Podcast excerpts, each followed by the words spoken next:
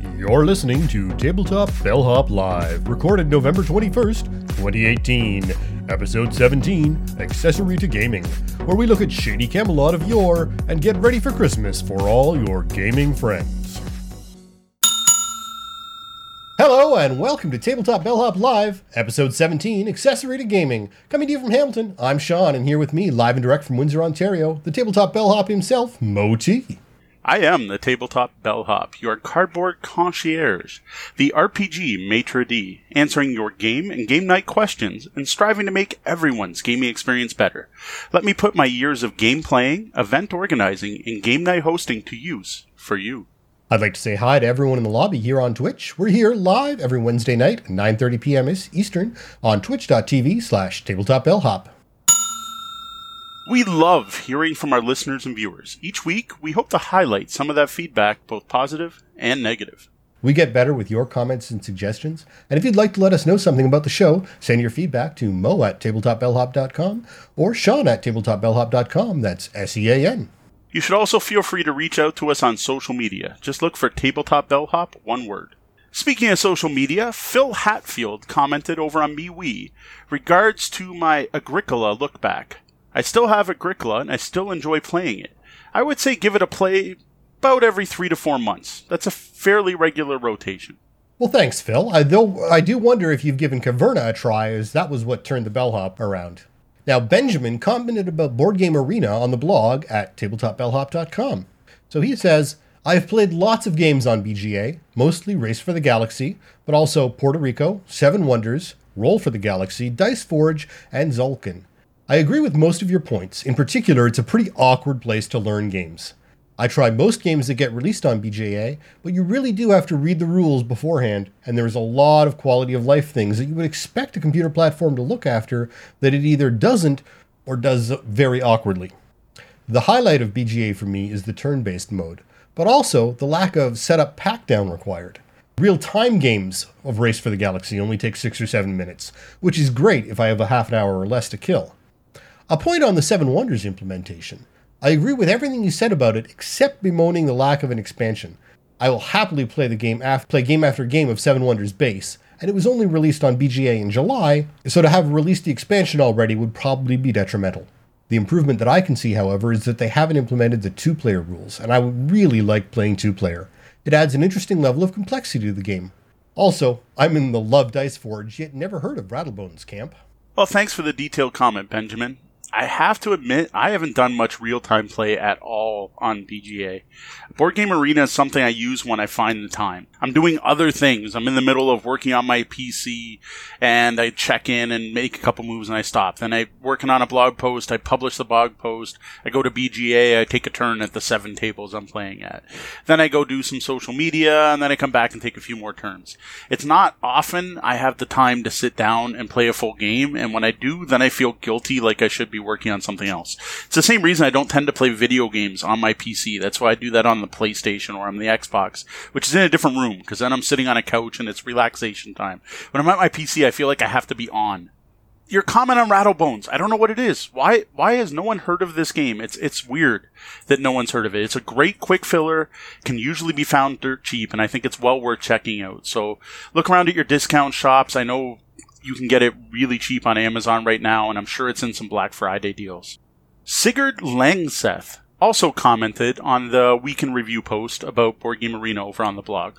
I play a lot of board games online. In my opinion, Board Game Arena is the best site for playing a whole game in one sitting and on a computer. But in slow games where you take a move now and then, on the bus, waiting for the water to boil, while a heavy computer game is loading, BGA falls way behind Bol- Bolaju, Boitlaju, I'm not sure exactly how you pronounce that, Bolaju, I think, or Yucata, or other smaller sites designated for just one board game, like Board Gaming Online or Terra Snellman, etc. Especially when using the phone to play. Some of the design choices that make BGA pretty and fast paced on a computer make it frustrating and bewildering on a phone. Board Game Arena is the only site I know that doesn't have a confirm action button at the end of the turn. I like how you point out that a computer implementation feels better than the normal board game for Seven Wonders. I feel the same way for Through the Ages. My friends and our, I are now on our 44th slow game over on Board Gaming Online. You should do one of these for Yucata and Bout-le-Jeu and do a comparison after doing so. Well, thanks for the comment, Sigurd. A comparison of the various online sites does sound like a worthwhile topic. Uh, Angie Games think we need to ding that one and uh, add it as a future topic. I have to say, personally, I've avoided playing BGA on my phone, so I have a lot more experience with it as a full screen system. But I can certainly see how a smaller screen could be a concern, and I hadn't thought about how the lack of a confirm would be even more important on uh, that small screen where it's really easy to mistap and fat finger it. I know Mo had you had uh, commented a couple of times. You wish you could change your uh, Oh, yeah. mind, and I, I find in in any board game, keeping your fingers on that piece until you've made your decision is a major aspect of most of those games, uh, and this is definitely lacking from BGA. Just as an example, Tokaido frustrates me with this one because it's things that wouldn't happen if you were playing the physical copy. Like you sit there and you choose a spot and you're going to a vista you've already had completed and you choose choose a cherry tree and then you get a big red arrow that says there are no more cherry trees left. And I'm like, come on. Like there's nowhere that tells me how many are left. If I was playing the physical game, I could see that. Let me back out. Like I don't even like just hit a back up and then and Terra Mystica, I don't know how many times I've done something and it's moved up the wrong track or something. But yes, I would love just a little here's a summary of what you did this turn and confirm. And then make it so I can turn that off. So certain games like Seven Wonders I played many times where I don't tend to make those mistakes, you can turn it off. So it should be a, a toggle, in my opinion. On or off. Uh, and she Games points out that there are six cer- cherry trees, and you can see how many are out in everyone's hands. Yeah, it should just tell you. And plus, when you go, just be able to back out. Just like, no, sorry, there's no cherry trees. Let me pick a different action. It's not like I got to see cards. It's not like I drew something. Nothing's been revealed. The game state hasn't changed. So I didn't even know there were six cherry trees. Now, we did play the physical copy, and I remember holding them, but I don't remember counting them. So there you go. I'll try to remember there's six for the next time. And now, Tabletop Gaming Weekly, where we look back and summarize what's happened since we were last here. What games hit the Bellhop's tabletop? So every week, I like to do this look back uh, at the games we played, events attended, any other cool gaming stuff that's going on. You can catch the blog version of this week in review at tabletopbellhop.com. So I finally got back to the table, the physical table, not the board game arena table. Things seem to be normalizing now. I say that, but then this week's been kind of shot too. But at least last week, when I was working on this, things seemed normal, more normal. We got the Monday night group together, and I hosted a game night at my place on Saturday. Sadly, Gloomhaven's still on hold, though. I'm hoping that starts up again, though I think it may be on pause this Friday again due to uh, American Turkey Day. But is it still out on your table? No, unfortunately, we had to clean it up. See, I think that's what cursed us. We haven't played since I left it set up. That's literally the last time we played was when we failed the Whispering Highlands or whatever, Windy Highlands adventure. And we're like, oh, you know what? We're just going to leave this set up and we'll come back to it next week. That's what cursed us. That's why we haven't played.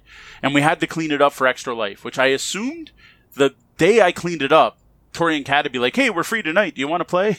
but it didn't happen. No, it is not still set up. So, a slight flashback. Do you remember our episode on Queen City Conquest? That was the small, really personal gaming convention in Buffalo, New York. Um, when we talked about that, we did a special episode on it. I actually almost wore my Queen City Conquest t shirt tonight.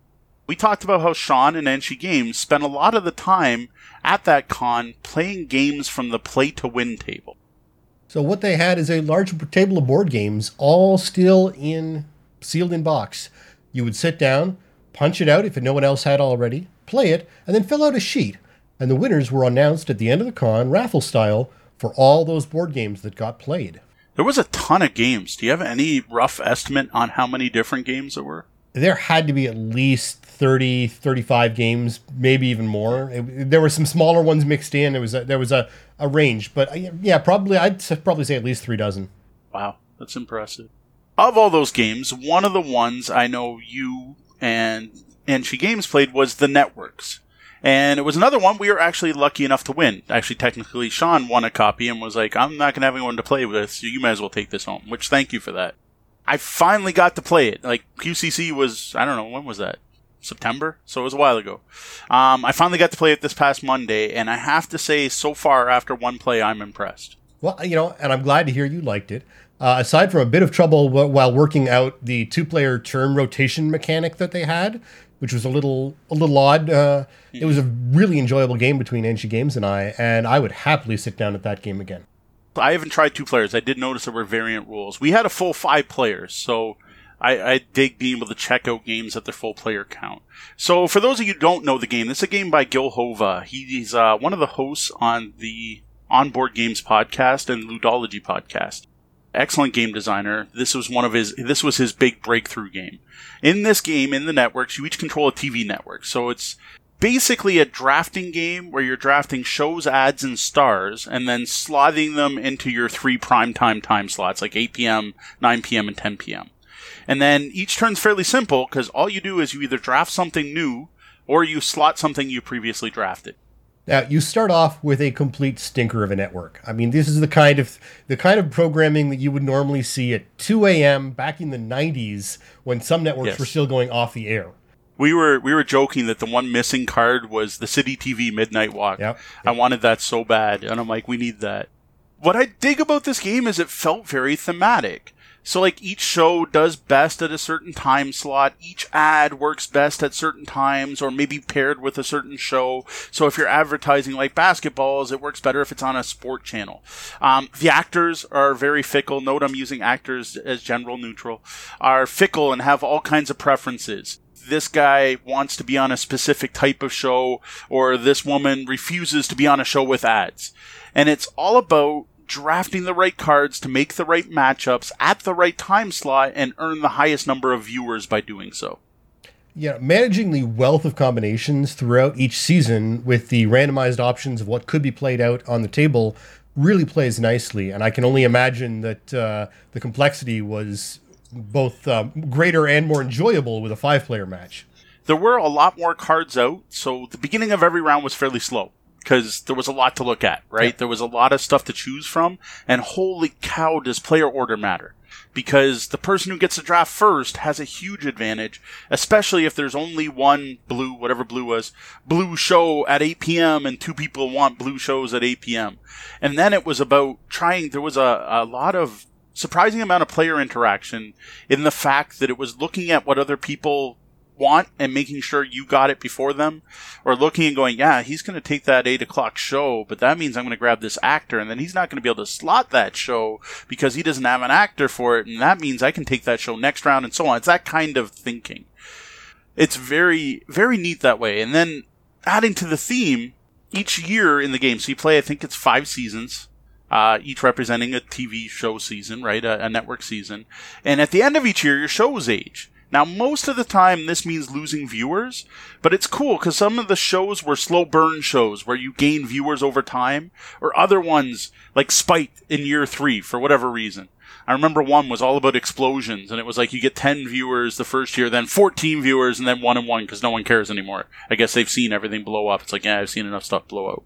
Now, all the shows do eventually burn out. Like, once you get the four seasons, you're getting almost like one viewer a season, and that's it. So it's all about keeping your network fresh with new shows and new, new talent. Now, there is also an economic aspect. So, I'm not going to get into all the details, but basically, the ads generate you money, and most of the other cards require money to be able to play and keep up. And then at the end of every round, you have to do a little, um, you have to balance the books, and you either pay. Now, this is not power grid level economics in any way, shape, or form. Very basic, like I think the highest number I had to count to was five. Yeah, you know, when I when I saw the box, I was thinking, oh, you know, this is sort of kitschy, maybe more of a gag. And, and UHF, they're talking about in the chat room, and that was really the feel I kind of got off of oh, it. Oh, yeah. But I was very surprised that it was a strong and enjoyable game with some real replay value there. I agree. And the other thing I haven't mentioned yet is it's hilarious. Like the puns, the designers and whoever, the team that worked on this game did a fantastic job parodying actual shows and actors. I, I don't think the ads were actual parodies, but they might have been. But like trying to figure out what show this one was, there was a couple cards we passed around. And we're like, oh, I think that must be whatever. I don't remember offhand. But yeah, we were laughing. I believe there are actually some self inserts in there as well, so the Yeah. designer has some some Easter eggs in there. Yeah, I'm sure there are. It's it's the type of game that would have that. It's very much a designer's game. You can kind of the production values. Actually, I didn't mention that here or on the blog. Are so so. It is not a shiny game. The the card art is silly. the card thickness, they are not nice, shiny Fantasy Flight laminated cards or there's no linen finish. It's it's pretty basic. Um, you're looking at cubes, wooden cubes to track things, and player boards and cards. It's it's not a very shiny game. It kind of looks like an indie game, but don't let that scare you off because it's actually a really surprisingly good game for what it is. And it has solo, duo, and uh, up to five players. And there are expansions. I had a couple people tell me that, that the expansions are worth picking up. I haven't dug into them yet. There, I believe there are actually rules in the back of the book for expansions already. yeah, there might have been. The... It's the kind of stuff I skip over on the first play. So. Right. So after the networks, uh, I already know I have five people, so I thought this was the first perfect chance to grab that copy of St. Petersburg that just keeps hitting my table over and over again. We've been playing this one a lot lately. It's kind of the new hotness around here. The old hotness, really, because it's a rather old game. Uh, this was my chance to play five players. So now the old version, which I've had and loved for years, only plays four players. Now this new game adds a new phase to the game and the way the game's set up is every player goes first in every phase once. So by adding a new phase, it also allows you to add a fifth player, which is really nice to do. So I finally got to try St. Petersburg's second edition with five players. You know, and it's nice when a game can manage to up that player count without, you know, detrimenting the play by doing nasty rules, even though it, even though historically it had always just been a four-player game max. Correct. Overall, I have some kind of mixed feelings. In some ways, it played great. It didn't feel any different than playing three or four player. Turns were very quick. Didn't seem like there was a lot of downtime, or I wasn't waiting to take my turn.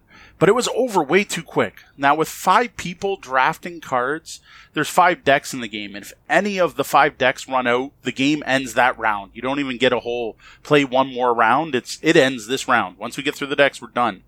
And that just seemed to happen way quicker than it should. So part of the market is there's a set of tiles and they make the market worth more points as the game goes on. We didn't even get to the bottom of that stack, so we didn't even get to see the whole market because we ended the game already. I wonder if uh, they could have adjusted that gameplay a bit, requiring maybe a second burning two decks rather than just one. Uh, maybe we have a house rule in the making here. Perhaps. Now, the new version did come with some expansions, though. Actually, it comes with like six or so modules you can add or remove as you want, and two of those add more cards. So I have a feeling that the game will be better with five players using one or more of those expansions. So that's our plan next time. So there's one they call um, the purple deck. It has purple cards that give some bonuses. I'm thinking if we throw the purple cards in, that'll just draw the. I just wanted one more round. If it just gotten one more round, it wouldn't have overstayed welcome, and it would have felt like we finished a full game as opposed to having it feel like it cut short. I wonder if they were expecting the people would grow the game in a, a certain pattern, and you bought it out of order. Um, right, like not bought it out of order, but sort of started adding adding portions in the wrong order. Yeah, that's possible. Like adding the fifth player without adding the other stuff. Like we we didn't try, so we just played with the base rules. I do think it'll be better. I noted uh, Wilt Chamberlain is in the chat, and he played with us on Monday, so he played the game. He thought it was the the length was perfect. So maybe it's just my opinion on that. I still want to try it with the new cards, if nothing else, to use the expansion that came in the box I haven't used before. So going back last week, I talked about Extra Life an awful lot, and the week previous even more. Um, and I noted that I picked up a copy of Venus Next for Terraforming Mars during the event, but then didn't get a chance to actually play Venus Next. So I finally fixed that on Saturday. Now this was the one that Anshi Games wasn't sold on. Uh, too many combo, too many uh, cards. Yeah, I was going to get to that. She she thought it was a, a little bit much, but I'll I, I didn't I don't agree with that, I don't think. I'm not sure. I'll get to it. So we played um it was only three players. So I dig Terraforming Mars three players. I actually think that may be the best player count. The board doesn't get too crowded and it flows really quick.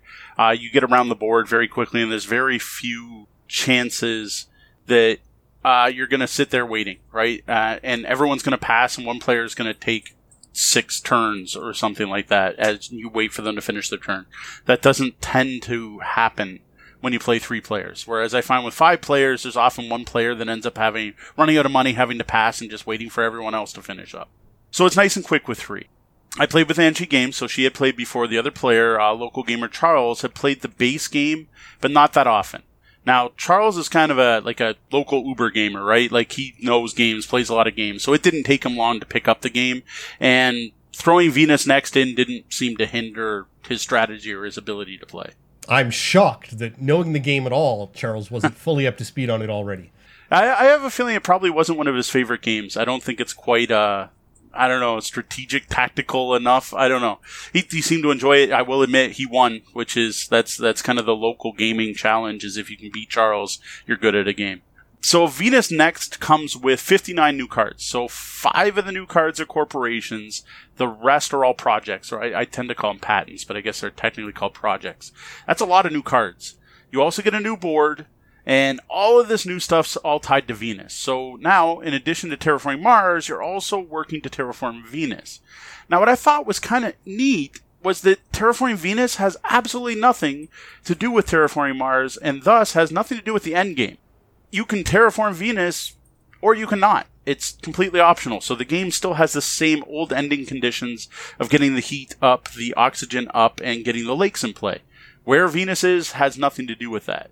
Actually, interestingly enough, they note that there is no way terraforming Venus is just getting started at this point in the fictional game universe, and there's no way you could possibly terraform all of Venus in the time it would take to terraform Mars. So the best you can actually do is get it 30% done. It's interesting that they include something that was essentially impossible to complete. I, I like it. I think it's mm. cool, but I can definitely see how that might raise the uh, hackles of uh, some completionist gamers. Yeah, I could see that. What I also thought is I'm wondering if it opens them up to future expansions. So maybe something later, you get Venus later, and then you can do it up to 60%. Or they do terraforming Jovian or something. Oh, Jovian is Venus, isn't it? What? Uh, no, Not, that's Jupiter. Jupiter. So yeah, if they did terraforming Jupiter, and then maybe you can get more of Venus done while you're playing terraforming Jupiter. I don't know if that was opened up that way or not. Yeah. I thought it was cool. Like I've always found terraforming Mars. Like when you read the flavor text and you look at what's happening, it's surprisingly thematic. The things that your corporations are doing to improve these planets, and I thought this just fit that. The whole fact that yeah, we're working on Venus, but we're not going to finish, seemed to fit the feel of the game to me. So when we played, I got one of the brand new corps, and it was all about Venus tags. It has one of the stupidest start game conditions ever that I don't think should be in any game. So here is my first complaint about Terraforming Venus. You literally draw cards off the project deck until you draw three with the Venus tag. Now you also have to reveal them, so everyone who's really good at Terraforming Mars and plans their strategy around certain cards gets to see what's discarded. Now, when NG Games played, she said they went through about half the deck. When we played, we went through about 30% of the deck before I found three Venus cards. So that's 30% of the deck is removed from the game right at the beginning. Now, with three players, you're not going to get through that whole deck. So that's just, it's just a pain. Like, everyone had to sit there and watch me flip cards until I saw Venus. Oh, there's a Venus tag. Like, it, it, that was silly. Like, I like the Corp and it worked mechanically, but having to sit there and, like, see the deck at the beginning, I did not like. So, because I had this Corp, I went, I'm doing Venus, right? I'm focusing on Venus just because I can. I did almost nothing on the main board. At the end of the game, I didn't have a single cube on Mars. I did put a couple lakes, but I didn't put a city or a forest or any of the special tiles. And I just wanted to see if this worked. And the fact I came in second doing this means to me that the new stuff is a viable new strategy for trying to win Terraforming Mars, which is cool.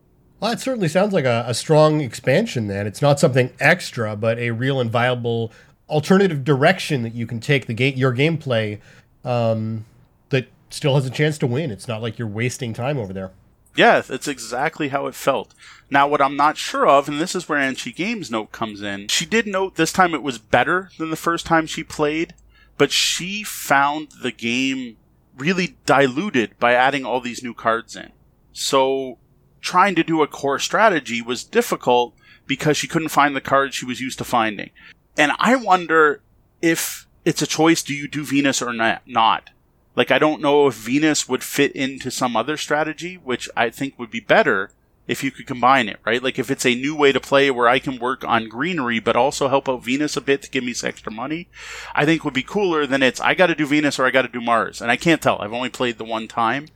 Like, I wonder, like, she felt it was watered down, and I wonder if I had done a Mars based strategy, if I would have felt the same. I, I guess more plays will tell. And uh, it's good to give games a chance. I wonder. I mean, you guys have both been playing Terraforming Mars a while now. It's it's one of your one of your top games. And I wonder if you guys have just become so used to the deck and so used to certain combos and and aiming for those combos that are going to come up in the deck that you know you and and you aren't used to the new combos and the new possibilities added by this you know new 60 cards. Um, you know, change is hard, but uh, yeah, it's rare that anyone's first opinion of a game or an expansion is going to be the truth, unless it's a really bad game like a, Yeah. a one on BGG. Yeah, one of those. We avoid those games at most at most cases. I do want to add one thing. I do want to try it with drafting. Anytime we're talking card combos or diluted deck, the fix I've seen for Terraforming Mars to use the drafting variant. That's where you get your four projects, and instead of buying from those four, you have to pick one to keep and pass the left.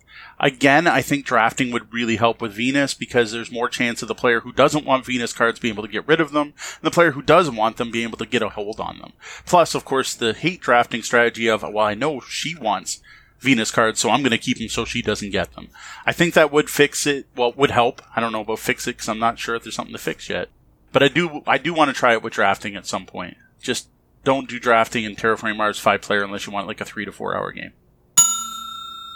We record the show live Wednesday nights at 9:30 Eastern on Twitch, and we encourage people to drop in and take part in our chat room, the lobby.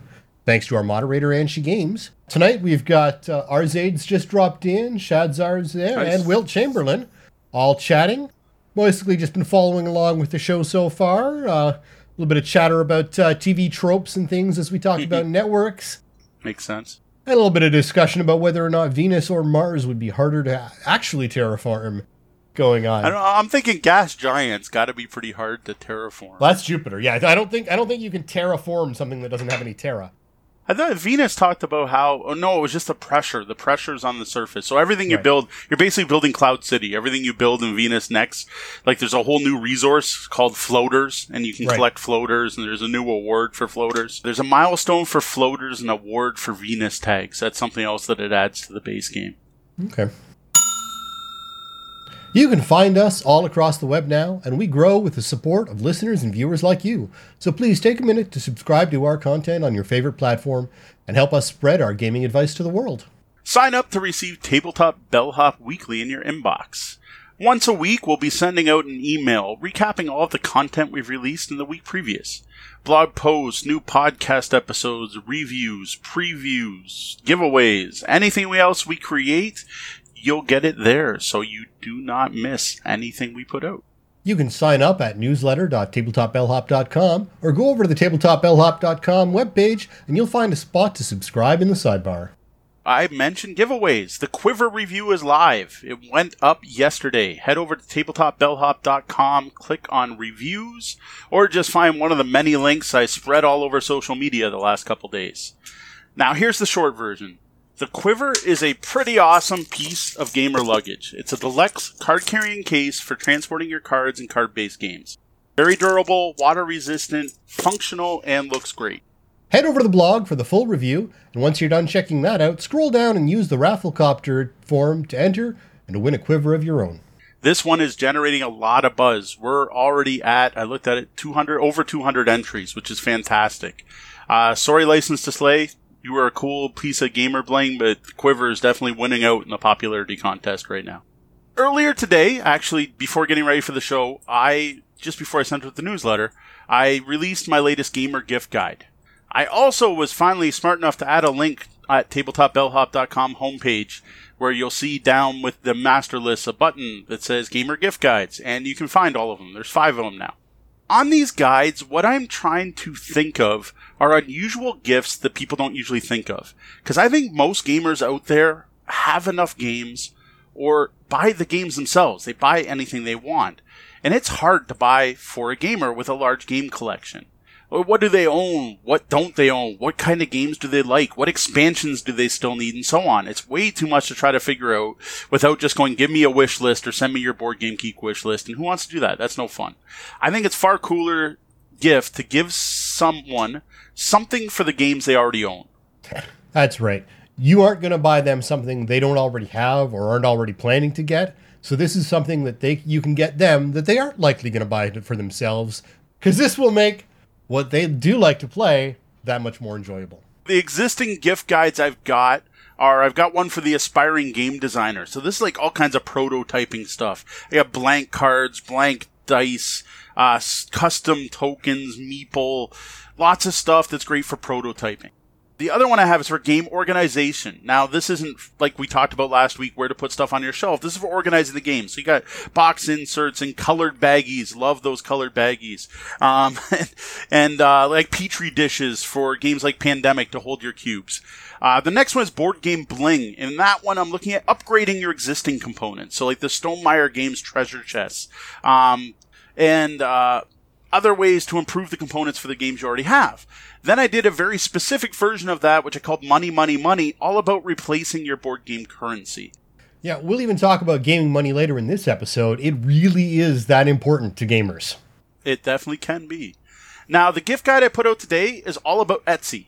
Now, when I say awesome board game accessories, I don't think Etsy is a site that comes to mind for very, many people at all. But there is a ton of awesome stuff to be found homemade stuff, 3D printed, laser cut wood, uh, laser cut acrylics, and so much more. So what I did in this guide is I highlighted some of the coolest board game accessories I found browsing Etsy over the last few days. So honestly, Etsy gets a bad rap. They're often thought of the haven for unwanted knit goods and other crafty items. But there is a wealth of product there to explore if you only take the time to look. Now, I, you have to check out the gift guide because I did put a knit item on the gift guide because it was one of the most unique things I've ever seen. So that is one worth checking out. Wednesday, November 28th, we're going to have game designer Daniel Zayas on the show.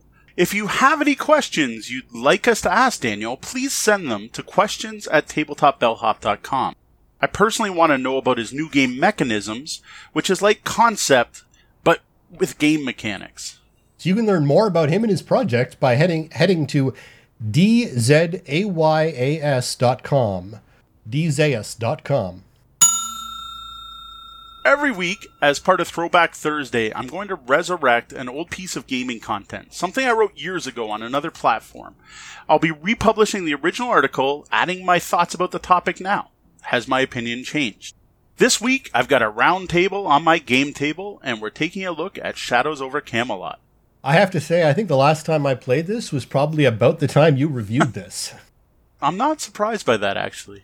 Now, I originally reviewed this hidden role game back in 2006, and when I reviewed it, it broke my brain. You know, people talk about your brain, brain exploding, right? It was like that. Because back then, cooperative games were almost unheard of. I had a whole thing that I was shocked. I'm like, my God, you play against the game. And then you toss in one of the players as a traitor oh my god, mind blown. It just shocked me at the time. Now, I remember, as hazy as that memory may be, that the game, aside from that sort of mechanic, really felt like the Camelot, Camelot mythos. Uh, they captured the feel of the fiction quite well, uh, and, and that made the game enjoyable for me at the time. Yeah, I agree. They did a really good job of of like the the because you're doing so many different things, right? You're defending Camelot, and you got the Picts attacking on one side, and you've got the Saxons attacking on another side, and the Black Knights throwing a tournament. And you've got the quest for the Grail, and you're trying to find Excalibur. Like all of this going on at once. It did do a very good job of capturing the Arthurian myths. I talk about how this game blew me away being an awesome co-op game. I don't even call it a co-op anymore. I don't consider it a co-op game because it's a hidden traitor game. And now there are enough hidden traitor games out there. There are tons that I consider hidden traitor game a genre of its own. It's a form of social deduction. And amazingly enough, listeners out there, I actually like this social deduction game. Yeah, at the time, all those games were super unique, and you dove headfirst into modern hobby gaming, uh, far beyond the miniature game that we had been enjoying up. Uh, and so when I did get back and got to play something, it was all new to me. Yeah, it, well, back then this was this was a new thing. It was the brave new frontier, right? 2006, like there were hobby games were a thing. They just it wasn't what did we say 3500 games released in 2017 that didn't happen then. Like i think there were maybe 3500 games released total in the entire hobby industry. Yep. the other thing i thought was funny reading my review is i was like oh my god this game is complicated. This is a bear to teach. And then i gave some like really bad suggestions like don't give the knights powers. Don't do that. That's actually terrible. That makes the game way too hard. And then that was my other comment which is probably because i was trying to dumb it down by removing the powers was that the game was like so hard and almost impossible, but good in a frustrating kind of way. You know, I, I remember it being a bit overwhelming, and now I can't. This may have been because again it was new. You know, hobby gaming was new to me, but I do remember skipping the powers. Uh, yes.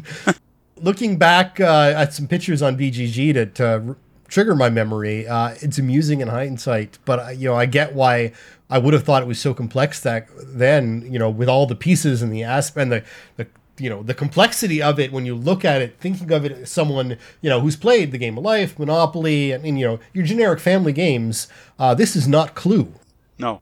My uh, my biggest complaints were the game is hard to teach and it's too hard. And i gotta say nowadays i totally disagree with both of those. Now we talked about this before right? The game weight is so subjective. It is completely based on the player's previous experience and back then, hobby games were new. Like, this was new material. This was, excuse me, new stuff. The fact that you had to advance the course of evil and then take your action, and your action could only just be moving, and you did so little on a turn, and you didn't roll dice to move, and combat was card based. I thought that was heavy. Like, really heavy. I don't, like, back then, like, compared to Catan, it, it's heavier than Catan. But, like, now, I would almost consider this a gateway game. It's one I personally now find very easy to teach, and I think it's great for groups of new players. The thing is, I now know how to teach it, and we didn't have a teacher back then. We were running from a rule book.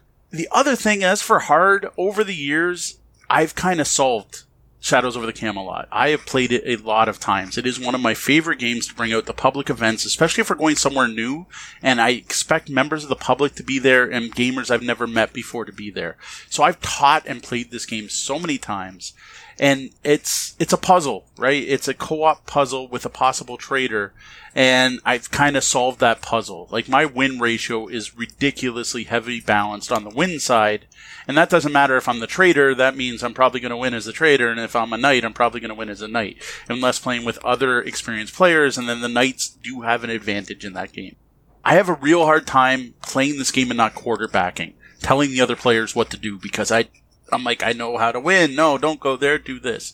So at this point, what I like to do with this game is I GM it, right? I moderate it. I set up the game. I get seven players around the table and I show them how to play and I guide their play.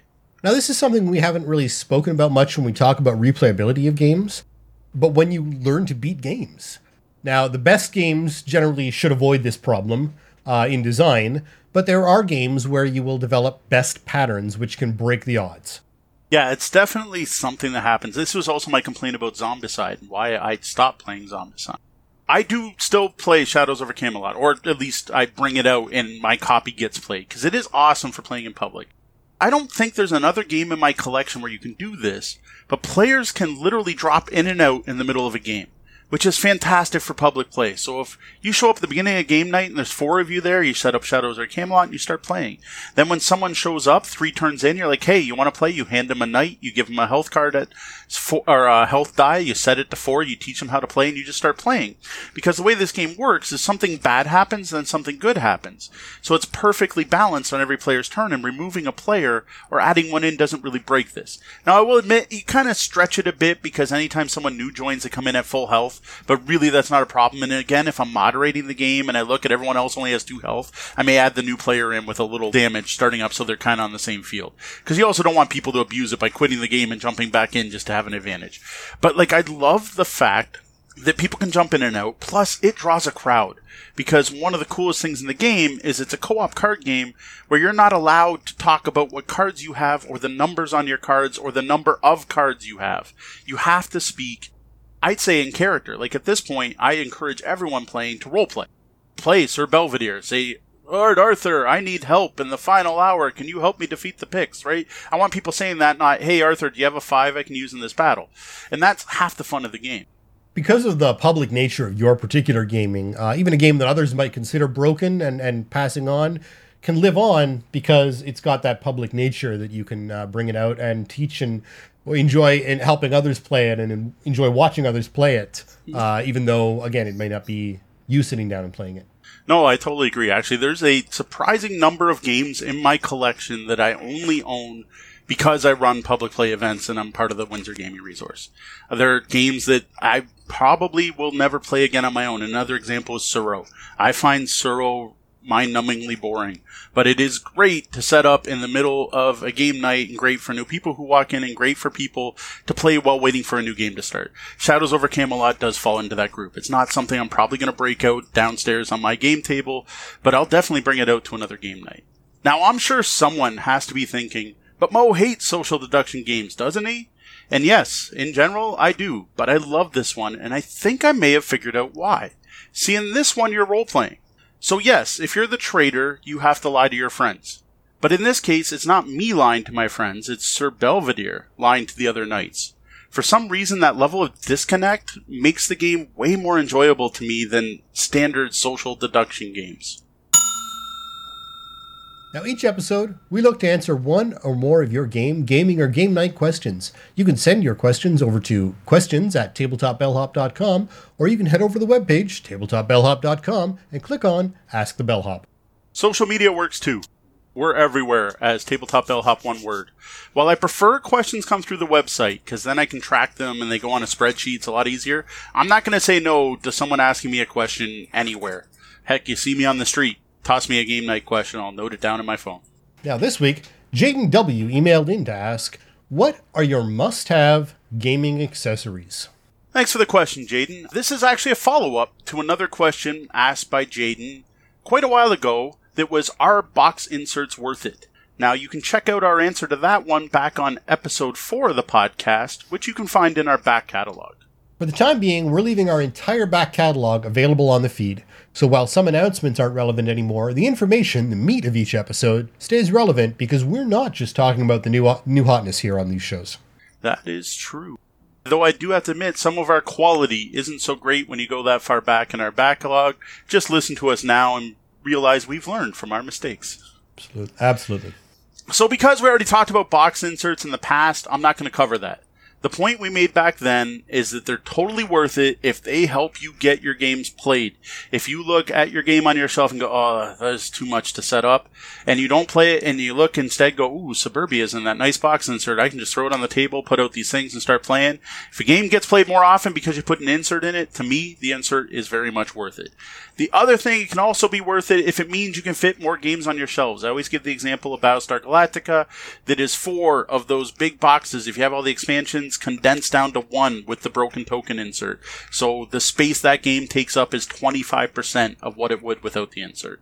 Just remember the bellhop's rule the best games in your collection are the ones that actually get played. That is true. So first off, there are no must-have accessories. There's nothing you have to have to play. All you need is a game, some players, and a place to play. None of those I would consider accessories. Heck, you don't even need other players if you're into solo gaming. And for some solo game suggestions, check out episode 13, Han Shot First. Now, if you find a game that requires accessories, it's probably batteries. Because even a drawing game normally includes its own pen and paper and things to get you started. True enough. Your copy, your shiny, your classic copy of Dark Tower is no good without batteries in it. Though I guess nowadays you can grab the app. So there may not be must have accessories, but there obviously are some really nice to have accessories. So the one gaming accessory that I think is more important than any other and that is going to give you the most bang for your buck is some way to organize your game components during play.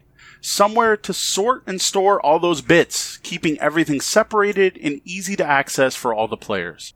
One of the main features of hobby games these days is little bits. And the more players you have, the more passing, reaching, scattering, and dropping you have to worry about. I use wooden salad bowls. These are shallow wooden bowls with flat bottoms. I originally bought them years ago for the SCA, Society for Creative Anachronism, something I dabbled in years ago. I think I found the first ones at thrift stores. I started with only two, and I'm always looking for more. So, hitting various value villages around Ontario, I've slowly upped my collection, and now I'm up to, I think, 11. And that's enough for most games, except for The Colonists. That's the one game that I was still short about five bowls. What I dig about these shallow, these bowls are they're shallow, so they're easy to see in across a table. They're hard to spill. Like if you spill them, you're not tipping the whole bowl. They just kind of tip on their side, and maybe a bit of components dump out, and you don't lose the whole bowl. I really dig using. And now, don't limit yourself to thinking about one bowl per type of item. At a large table, you can have a few different bowls of the same type or types of items inside, and that way people don't have to reach all the way across your big gaming table to find that one bowl of bits that they need that player 7 on the other side was last using. Yeah, it's definitely like terraforming Mars, the cubes, the, the resource cubes. The, like the last time we played three players, we had three bowls. We each just had our own bowl. It was the easiest way to do it. Besides bowls, there are a ton of other options. I use bowls. I don't see any reason to use anything else most of the time. The one I see a lot locally are the silicon muffin baking cups. They usually come in a huge number of colors. They come in different shapes, which is cool. Like you can get different sizes, but you can also get like rectangles and crescent moons. And they're generally really cheap. They're easy to store because they stack, because they're silicon, they can even be flattened. And what I've noticed some of the locals gamers do because they're cheap enough is they just toss them in their game boxes, and every game's got its own set of silicon cups. But please, think of the environment. Don't use your paper muffin cups. no. Or coffee filters. They just don't work. It kind of flops around everywhere. The other thing I've also used is a full muffin tin. Like, you know, a metal tin with six or more pockets for putting muffin in. What you'd put the silicon cups into. I first did this when I ran Marvel Heroic Role Playing, which is a dice pool based role playing game where you play Marvel superheroes. I bought sets of dice in different colors, so all the D4s are yellow and all the D6s are green. I don't remember the colors. Not everyone had enough dice to play this game because it requires an awful lot of dice in different colors. And I color coded them and I put each die in a different uh, cup of the muffin tin. And we played, you just passed the tin around, which was really cool. And everyone made their dice pool, rolled, and then put the cups back. It worked really well. What's great about these is they are dirt cheap. Like if you don't have one at home that you haven't used in years sitting on that bottom drawer under your oven, that's you're strange because I think everyone does. It's one of those things. I think we probably have six in ours. Uh, if you don't, you can go to a dollar store usually and find tins cheap enough. Now there's also the silicon ones. I personally prefer the metal because the silicon ones are floppy, floppy, floopy. Um, you can pass the metal ones around easier. So it's hey, take my tray. Now, this, even more than the accessories, could be the real tip here. Go to the dollar store. Just do it. Open your mind, walk up and down the aisles, and the number of useful tools you can find walking up and down those aisles is remarkable. Uh, I, as a photographer, I used to just once a week go to the dollar store with five dollars in my pocket, and I would come home with a week's worth of photography projects for five dollars. Except nowadays, I think every item in the store is five dollars. That's what it seems like all the Well, local stores unfortunately, here. unfortunately, the dollar store is horribly misnamed now. Yes, but Yes, it is not even close. I, don't- I don't even know what the under five dollar store maybe. Although I have seen six dollar items, so even that doesn't apply. No, but it's very true. There's actually quite a few things on this list that you can find at dollar stores and resale shops. It is worth shopping around. Now, any chit based hex encounter wargamer out there has probably seen and used counter trays. These are vacuum foamed, formed, vacuum formed plastic trays. Uh, these are so ubiquitous in the wargaming world that like stores like GMT who produces games. If you go on their website, you can buy the latest GMT games, and right there, there's a little like add-on button to add on counter trays. Right? It's it's like the um, impulse aisle at, the war game store. It's like, oh, don't forget to throw in some counter trays. Even better is a lot of more modern games and companies are now putting them in there. So just like your Euro games are coming with baggies, uh, war games are starting to come with counter trays. Now, these are usually a bunch of rectangular slots with a lid and they stack. They are great for chits, but they're not so great for bigger components. So, like, you're not going to be able to fit Meeple in here because they're not deep enough, but they're great for any game with a lot of counters. They're very cheap. You can order them in bulk, and this is what I think I really do need for the colonists instead of using my bowls. Uh, for podcast listeners who may not see the links we've got posted in the chat here, uh, if you think a lot like a small tra- tray of chocolates, um, it's, it's very much like a, th- a tray full of thin chocolate squares.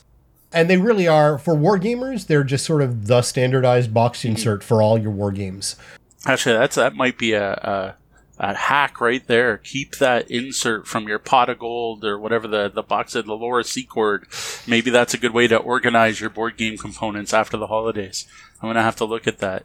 Like that Ferrero Rocher tray. There That's you got go. some nice. Hey, I'm gonna have to look at this. so, I think the counter trays are specific to wargaming, but there's lots of companies out there now making trays specifically for us, for tabletop gamers. There's Zen Bins and uh, Game Trayz are the two companies that immediately pop to mind to me that are well worth checking out.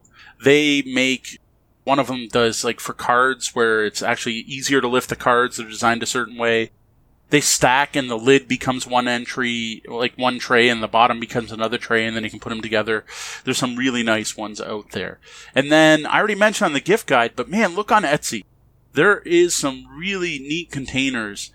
On the blog post where I talked about this, I actually linked a container that holds your things and has a little lip specifically designed for getting the bits into baggies when you're done playing. I thought that was brilliant. Now I haven't actually tried these, but they look really cool. You know, and the best accessories really have some extra thought about how they're used. Those little things, like that lip to help get things back into your baggie, can really make all the difference and might be worth uh, a little extra you might po- pay over the dollar store versions. Very true.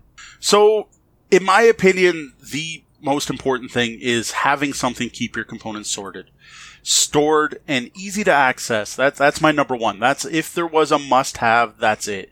You don't want to just dump all your stuff out on the table with a big mess of bits everywhere.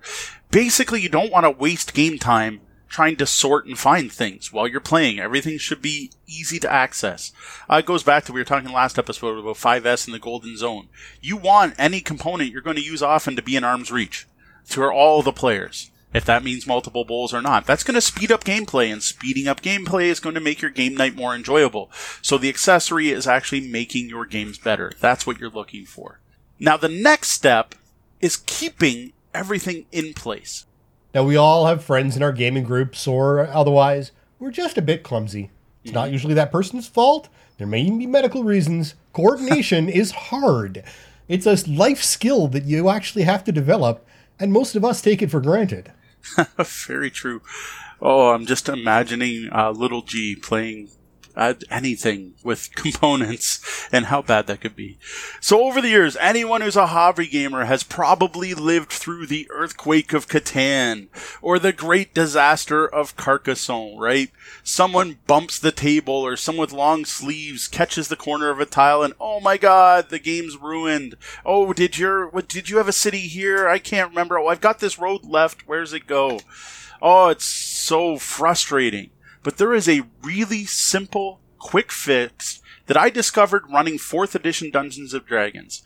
I know a lot of people don't like Dungeons and Dragons. Maybe here's the one good thing that came out of 4 ED and DDU. I personally love the system, so don't look at me for that. Is shelf liner, sometimes called drawer liner or non-slip netting or grip liner. This is a roll of puffy stuff that's non-stick but also non-slip. It grips the table, and whatever you push on it, any tiles on it, grip it. This stuff works fantastic. There are a lot of different uh, terms used for this, and there are a lot of different options. Make sure you buy specifically stated non adhesive because yes. you can get adhesive stuff, and that will ruin your day a lot. You don't want to make that mistake on your expensive gaming table. So I guess you could get the glue stuff and coat your whole table, but I'm assuming you probably have games where you want stuff to slide. As often as I play games with tiles, I'm also playing flicking games, and flicking games on a grip mat are probably not very fun. That there's that that'll be a oh I'm totally got to take some of that and put it on a patch of pitch car at some point. Call it like the sand trap or something. Anyway, I'm I'm getting distracted with the possibilities.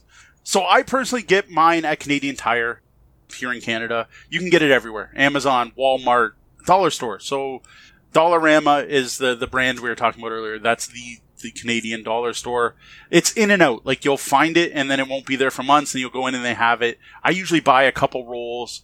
The other thing I dig for this is it's easy to cut. So it comes very wide. So I usually buy a roll and cut it in half. So I end up with two sheets.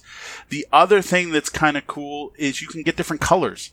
So if you like playing Catan, you can get a blue because the edge of the Catan map is, is water, right? It's an island. Or you can get, like when I did RPGs, I had a brown set that I used for my outdoor RPG maps and I used a black set for dungeons. Now, this stuff is generally inexpensive, that it's not a deal breaker to pick up extra rolls beyond what you need to just hold down your gen- your general uh, one or two boards. Yes, I, they are. I, it's such a cheap and easy fix. it works so well. Like Wasteland Express delivery service, I can't imagine playing that without or Fallout. Fallout the board game without a grip mat, I can't. Oh, it would be horrible. You'd move your minis and there things would get shifted. It would be terrible. Now that you've got your tiles, rooms, maps, your board stuck in place, what you need is something for the stuff that goes on top, right? So again, this goes back and forth at D&D for me. I needed a way down to put down the chairs, tables, bookshelves, and mimics on my maps. So what I'd started using was poster tack or stick tack or blue tack. Again, there's a ton of names for this stuff, but the putty-like, Play-Doh-y like stuff for sticking posters to walls. Is poster tack is one of the names. You roll up a little ball of the stuff, you put it on the back of the chit tile, and stick it to your board. So now your the brand name of it is Stik Tak. That's S T I K T A K. But you can find lots of other versions, like Mo was saying. Just beware again, be cautious to make sure you're getting reusable stuff. Try not to cheap out here because the cheaper stuff will damage your uh, surfaces faster it's just something you want to be a little careful of, and and don't buy the cheapest stuff you can find on Amazon. Yeah, I've found I don't know why, but the blue stuff seems better than the white stuff, though I have no real reason to give you that answer. Another trick I learned in art class in high school is that stuff makes a fantastic pencil eraser. So here's an important tip, kind of goes with what Sean just said. No matter how good a quality of blue tack, stick tack you buy, take it off when you're done. Don't leave it on because it will stain your components. I learned this the hard way. Now, it does take weeks. It's not the kind of thing that's going to happen during one night's play. And you're probably okay leaving Gloomhaven set up for a week with some stick tack on the board. But even then, I would just remove it. Because what happens is some of the oil that's in the tack seeps into the cardboard and stains it. You end up with like this wet spot that constantly looks wet no matter what you do. So just remember when you pack up your game at the end of the night, remove all the blue tack. Now, the stuff's reusable. So when you remove all the blue tack, you just put it back in the ball and put the ball wherever you keep your blue tack ball. Mine's over here. The cool part about this is you basically can buy one pack and you never have to buy it again. Like I think the stuff I have was bought in that high school art class and I still use it to this day. Hey, hey, hey, we aren't going to get sponsored by these companies if you tell people not to buy it all the time. okay, okay. Sorry, Blue Tack. By Elmer. Ding. No. Next episode, Tabletop Bellhop Podcast, sponsored by Elmer's Glue. No. So th- those are the big ones, right? Though those now you have somewhere to put all your bits, and you got everything stuck in place. So the next one I'm going to toss out is not useful for every game, but is very useful for a wide number of games, and that's a set of poker chips. I don't know what it is with games and lousy money and paper money. Like I did a full gamer gift guide I mentioned earlier on replacement money and while metal coins and stuff are awesome and you may want to make that step, but you just need a basic set of poker chips that you can use in almost any game you have. Whether it's tracking money or victory points or health in Star Realms, it is a replacement counter system for any game component. I actually started doing a little bit of research on this. I was interested to see if I could figure out where the origins of paper money in games were, and that that was basically a dead end. Uh, it goes back quite a ways, obviously. But what I discovered was the gaming hobby in general has a deep and passionate hatred for paper money. But they keep using it. The gamers, and I don't know about the game designers, but the gamers have this violent anger oh, when yeah. they find or touch paper money. So, one of the big, awesome things I found was replacing all of your paper money with poker chips. And mm-hmm. so what what people will do is even if they're playing Monopoly, they'll take one of each denomination of uh, dollar bill, put it on the table with the respective poker chip on it, so mm-hmm. you can just glance down the table and check what your uh, what your values are, uh, and never have to handle paper money again. No, I agree. I I, I admit I'm not. I don't hate it as much as some people, but when you're handling a lot of it, it is so much easier to do change with chips. Uh, Power Grid's the big one there, right? Power Grid's the one game that I'm like, no, use poker chips. The only problem with using poker chips in Power Grid is it's supposed to be hidden money. So if you to do it proper, you almost need like a DM screen, like you need some kind of screen to put your chips behind. Most people just throw that out and play with open money, but it that makes the game too long. You do too much math trying to figure out what other people have, and it makes the auctions, I don't know, to me more cutthroat, which is not good for the game. Anyway, different thing. Paper money in that game sucks because there's just so much changing hands the newest version of St. Petersburg, right? I keep going on about how awesome it is. I'll let you in on a secret. I swapped out the money for the first edition and then sold my first edition copy.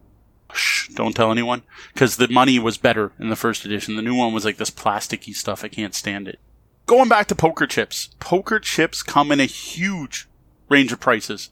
Like you can get dirt cheap ones, or you can spend thousands of dollars on poker chips. It's kind of nuts. Um, I did research into this when I did the Money, Money, Money Gamer Gift Guide. What I love now, though, um, I've talked about them a lot actually, are the Iron Clays from Roxley Games. Like those are the ones that came in my copies of Brass, Brass Lancashire and Birmingham for the Kickstarter.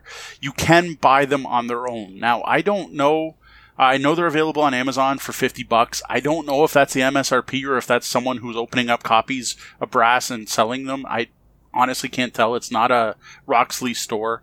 So I'm not sure what the supposed price is, but they're not cheap. But man, these are nice what I really like, besides the fact they just look beautiful and they got a nice texture to them and a fantastic weight, is they don't have the casino iconography. There's something about that casino iconography that bugs me when I'm not playing a gambling game. I hate seeing spades, hearts, and diamonds and a couple d6s on my chips, even when playing Power Grid. It's just something about that pulls me out of the game. I now feel like I'm gambling instead of handling money. Now, and again, hit up a dollar store. A lot of uh, the dollar stores are going to have poker chips uh, there in the gaming aisle. So I've never looked there. I'm surprised you can get them that cheap. The set I I have two sets now because of the iron clays. The other ones I have are from my parents. Like they just bought one of those metal tin poker sets. It came with a couple decks of cards and a, a big felt mat with the dealer and all that stuff on it. And I inherited that when when they they left their house. So, by the way, Roxley is selling it for fifty one dollars Canadian, thirty nine dollars US for the iron clays. So good to know. The price on Amazon is you are overpaying. Do not overpay for games. Like seriously, follow tabletop underscore deals. You'll find some good deals usually. I, I refuse. Don't pay more than MSRP if you can help it. So yeah, I guess they should only be about 40 US. So you can buy them right from Roxley.com. That's good to know.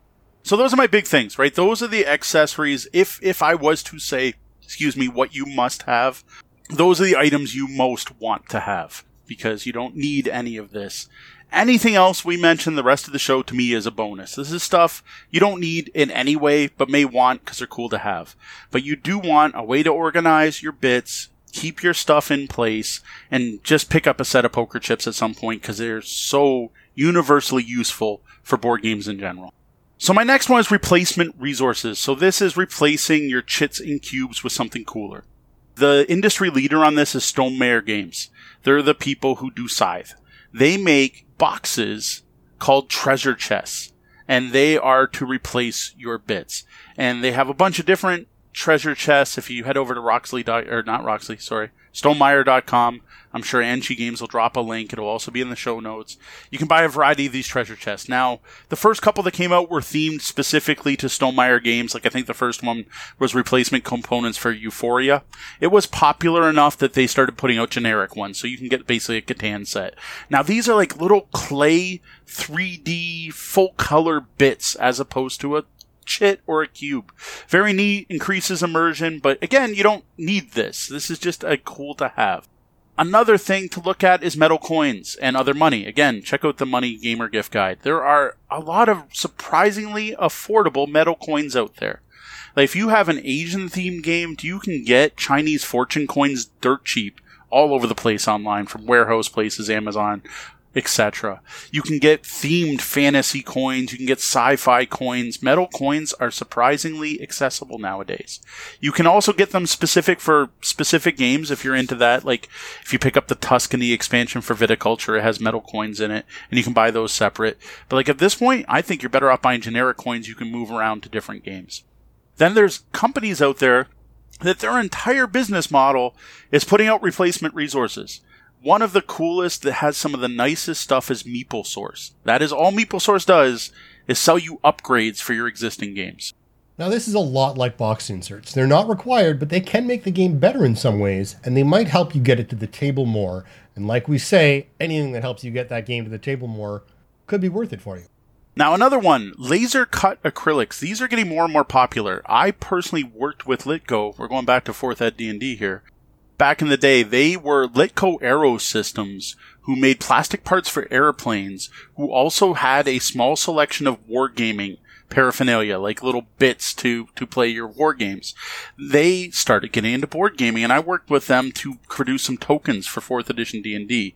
Nowadays, they make all kinds of things. They've got movement templates for X-Wing, all kinds of tokens and counters.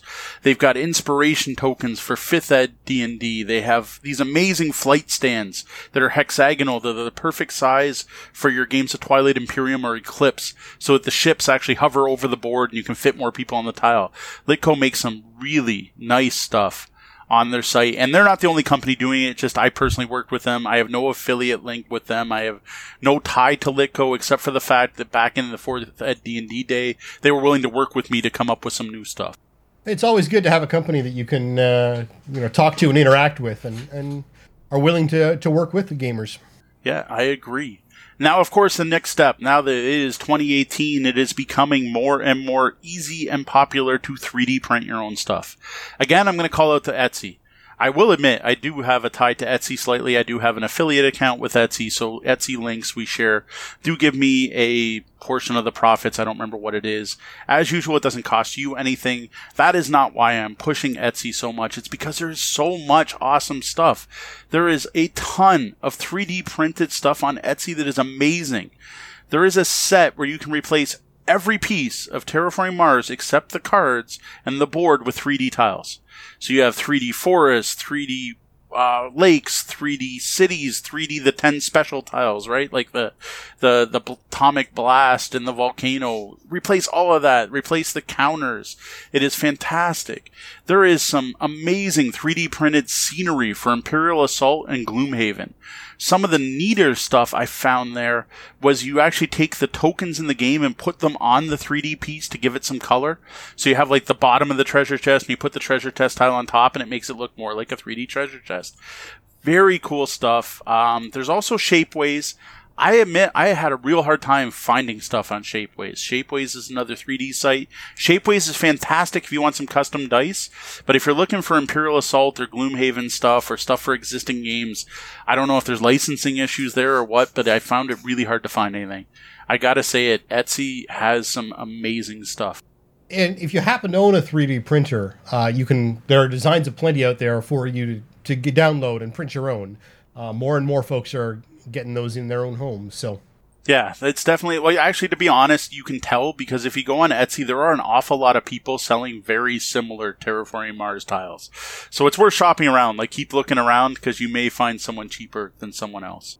Up next, game mats. Game mats are becoming more and more. It's not just for card games anymore. I personally have used ArtsCow to print my own gaming mats for Dice Masters.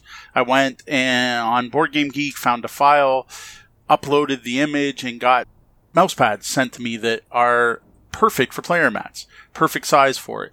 I've also got some great three by three mats for playing games like X Wing. I've got a Death Star mat. It's not actually officially the Death Star. I think it's called the Space Station mat.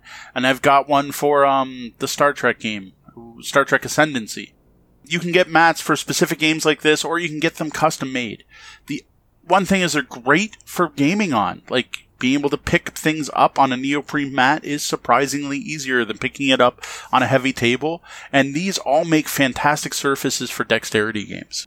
Now, again, these these just aren't for your CCGs anymore. Game mats are a rapidly growing market, uh, and people and companies are really starting to understand the importance of working surfaces. You're, and you're seeing in a lot of different markets too. Uh, you'll notice uh, even in the video gaming market with the new tabletop uh, things that are coming out for your keyboard and your, your full size mouse pads, uh, just to give you bigger and better working surfaces to to use. Yeah, I don't know if like the, the price of neoprene dropped or just the popularity grew. I don't know what it is, but they're everywhere. Like even going to gaming conventions, there are booths where all they're selling is various mats. So the last thing I'm going to mention is we talked about blinging out your game and improving your game area. What about your game room? So really quickly, some of the cool stuff you can do check out our tech at the table and our sound episode because throw in some wireless speakers, especially if you can kind of get them hidden out of the way. Toss in some programmable lighting like your hue lighting, and then throw down one of those custom game tables, like a table of ultimate gaming or boardgametables.com has some nice ones. Or the one company I do have to pimp here is, uh, sorry, recommend. I know some people don't like that term anymore should not use it. One of the companies I do have to recommend because I've actually used their tables, I don't own one, is Game Toppers. This is a much more affordable version of a deluxe game table because it's a piece that just goes on top of your existing table. So when game night's done, you put it away and you can have dinner and then you pull it out when it's time to play. Uh, much more affordable than a full game table and just as effective. Uh, when you go to cons, you'll see these all over the place. Game Toppers works with almost all the local publishers, not local, all the publishers, and will give them Game Toppers to use for their demo games really dig the game topper to things. Now this is something if I ever win the lottery, like I've got a nice game table. It's a four by four, four by eight, sorry, but it's a board game table. It doesn't have cup holders. It's not inset. It doesn't have a nice neoprene mat like we're talking about, uh, or even felt. Right? I, I don't have a tray I can pull out from my DM screen. I just have a table. These are obviously high end, nice to haves but heck, if you're going to pimp out your games, why not pick out, pimp out, I'm saying it again. Guess If you're going to bling out your games, why not bling out your game room? Yeah, we talked about lots about tech at the table, and uh, you know that definitely counts as an accessory. All your all your various uh, gadgets and whatnot can make it fun, but are definitely not necessary. And there are so many accessories. Like I didn't even get into transporting games. Like the quiver we're giving away. I didn't talk about gamer luggage. Remember, if you're interested, check out the review. You can win a quiver of your own. How great cajon bags are for transporting square box games. They can get into dice towers, dice trays, custom dice, metal dice, dice that blink when you roll a crit. We could probably go on for hours. But this was a great talk. If you'd like to read more on the topic, be sure to check out the blog at tabletopbellhop.com and click on Gaming Advice, where you'll see this and other questions answered in blog form, as well as finding all the gamer gift guides. Be sure to send us your questions over on the website under Ask the Bellhop, or email us at questions at tabletopbellhop.com. Patreon patrons at the good tip or better level get their questions bumped to the top of our question list. Speaking of our Patreon, a shout out and a thank you to our backers. Their support helps make this show possible. Misdirected Mark, thank you for backing us. You guys can join Phil, Chris, and Bob every Tuesday night at 8:45 Eastern as they talk games and game mastering. Brian Kurtz, thank you. Duran Barnett, thanks. Joe Swick, we appreciate the support. Steve D, thank you. Jeff Seuss, thank you. Well, that was a double bell. This means my shift is coming to an end and we're going to have to lock the front doors. Though the doors to the lobby are closed, you can always find us across the web and social media as Tabletop Bellhop, one word. Drop by our website at tabletopbellhop.com for more gaming content. If you like the content we're providing and would like to support our efforts, please consider tipping the bellhop at patreon.com forward slash tabletopbellhop. Remember to join us here on Twitch every Wednesday night at 9.30 p.m. Eastern, and watch for the Tabletop Bellhop live to hit your podcatchers and YouTube at 2 a.m. Eastern every Tuesday. Well, that about wraps up the time we have for the show tonight. For those of you here, in li- here live, thank you for joining us. We'd like to invite you to hang around and join us in the Penthouse Suite for an off the books after show. For Tabletop Bellhop Live, I'm Sean. And I'm Mo. Thank you. Game on.